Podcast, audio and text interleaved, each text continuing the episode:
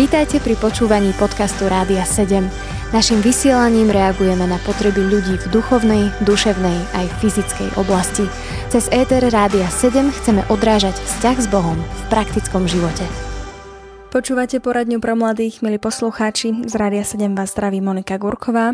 A my sa práve dnes budeme rozprávať s našou poslucháčkou Silviou Repetnou, ktorá je pre mňa takým úžasným zvestovateľom Pána Ježiša Krista, ľuďom, ktorí sú okolo nej, či už jej spolužiakom na vysokej škole, ľuďom v jej rodine alebo v okolí. Ja sa veľmi teším, že práve s ňou sa môžeme dnes rozprávať o tom, čo to znamená pre kresťanov byť vo svete a pritom nebyť z tohto sveta, alebo nebyť ako tento svet.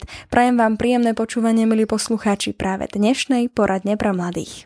Si v Biblii je tak jeden verš, alebo je tam napísané to, že tí, ktorí nasledujú a milujú Pána Ježiša Krista, tak majú síce žiť vo svete, tu v tomto svete, kde sme, ale majú seba zachovávať nepoškvrnených týmto svetom.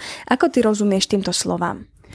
To, čo si povedala, že je písané v Božom slove, tak som si to našla. Píše sa to v Evanjeliu podľa Jana, 17. kapitola, 15. až 19.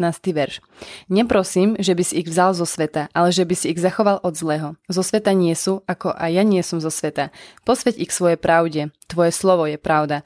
Ako ty si mňa poslal na svet, tak som i ja ich poslal do sveta. A ja za nich posväcujem sám seba, aby aj oni boli posvätení v pravde. No a ako náhle som prečítala tento verš, tak bolo to pre mňa veľmi povzbudivé, lebo už od začiatku môjho obratenia som vlastne chcela ako keby sa nejak oddeliť, ale som tomu neporozumela a rozmýšľala som nad takými možnosťami, ako žiť v nejakej usadlosti spolu kresťania zo spoločenstva. Dokonca som si ešte aj v hlave vymyslela názov pre obec, ktorá by sa volala, bolo to Dorastovo. A tak som sa z toho tešila, že keďže sme takí iní, tak by bolo dobré, keby sme my spolu žili. Ako keby som sa možno cítila, že by som sa mohla nakaziť od tých iných ľudí. Ako keby naozaj žili s nejakou chorobou. Ako hriech je choroba samozrejme, ale mal som pocit, že sa vie preniesť aj nejakým kontaktom s tými ľuďmi. Tak som sa chcela izolovať. A veľmi ma povzbudil tento verš v tom, že Pán Boh nás poslal do toho sveta, aby sme boli. Ale zároveň chce, aby sme boli nepoškvrnení. A tak som vlastne pochopila, že to odčlenenie sa nie je izolácia, ale odčlenenie sa od spôsobov života tohto sveta, že ako keby my tu vieme žiť na tomto svete, aj dokonca v susedstve s tými ľuďmi, ale musíme sa odčleniť od spôsobov života, akým žijú oni. A to je podľa mňa možné, je to možné a vidím to aj na dospelých, že je to možné, že žijú iným spôsobom ako kresťania v mojom okolí a odčleňujú sa od spôsobov tohto života. A potom som tak rozmýšľala nad tým, že aké sú spôsoby tohto života a keďže sú občanmi tohto sveta a nie občanmi ako keby kráľovstva nebeského, lebo v neho neveria, tak žijú pre tento svet a úplne inak. Ich každodenný režim vyzerá úplne inak, aj možno plánovanie do budúcnosti. Lebo my ako kresťania, keďže sa nadiame v tú budúcnosť, tak samozrejme musíme plánovať, že čo zajtra budeme jesť, alebo kde budeme bývať, kde si raz možno postavíme dom, ale nie je to našou každodennou prioritou a skôr sú naše myšlienky také zbožnejšie, že ako chváliť Boha, ako ho uctievať, ako možno stretávať ľudí, ktorým môžeme svedčiť, alebo ako môžeme niekoho učiť, či už naše deti, alebo ako čítať si spolu Božie slovo.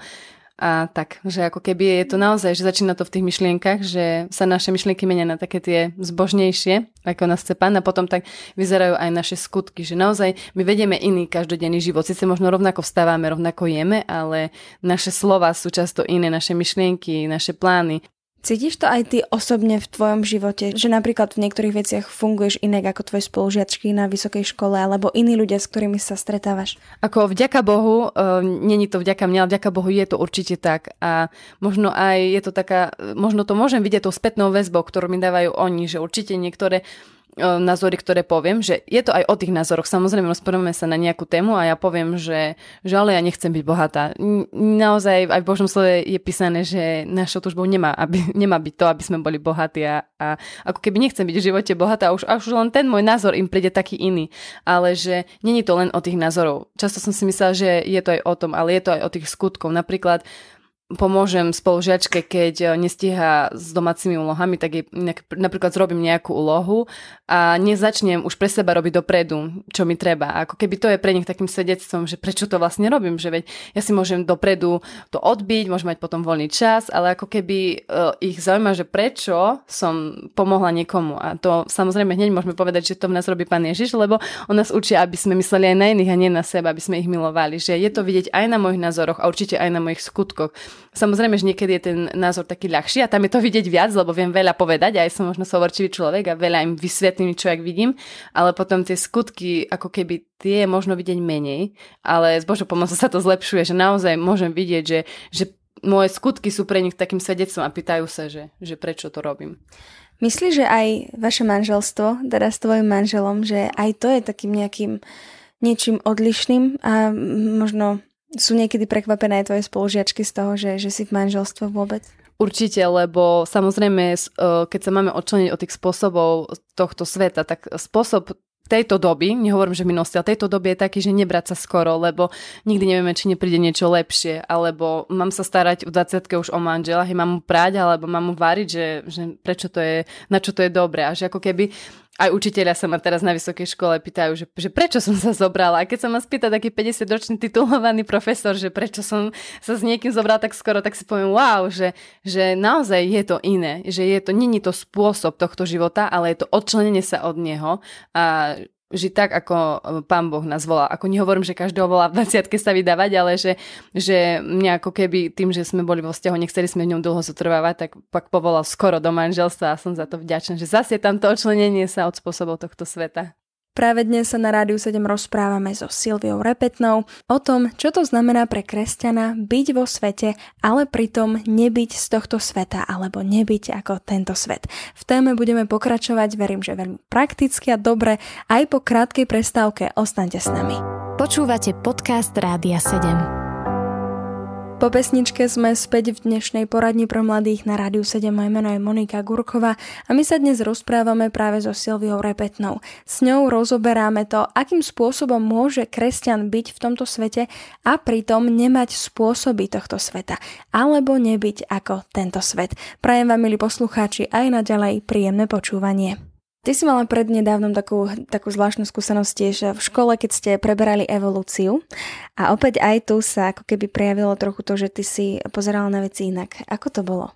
No, tak mali sme napísať esej na hodzakú knihu, bol na výber 15 knih, samozrejme každá jedna hlavná pointa tej knihy bola evolúcia, lebo študujem biológiu a ona je vlastne celá postavená na evolúcii, tak som sa to rozhodla poňať takto, že to je zase možnosť, kedy Pán Boh chce, aby som svedčila v tom kruhu, v ktorom sa pohybujem, že je to naozaj biológia, je to evolúcia, tak ma pozval do toho, aby som naozaj hlbšie študovala, čo je to evolúcia, aby som študovala to, ako to vnímajú vedci, to, ako to vnímajú kresťania a porovnávala to potom, alebo snažila sa takou naozaj nie arogantnou, ale láskavou formou to poňať aj pristúpiť tak tým ľuďom, lebo samozrejme oni sú tiež len nevedomí a ja som bola niekedy nevedomá.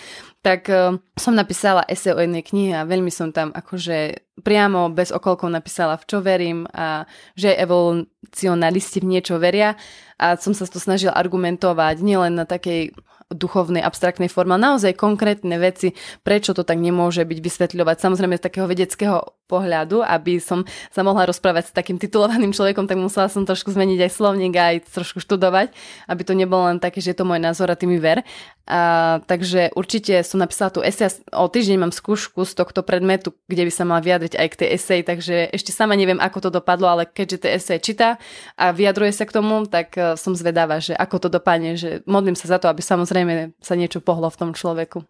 A čo tvoji spolužiaci na to, že máš možno aj v tejto oblasti taký iný názor?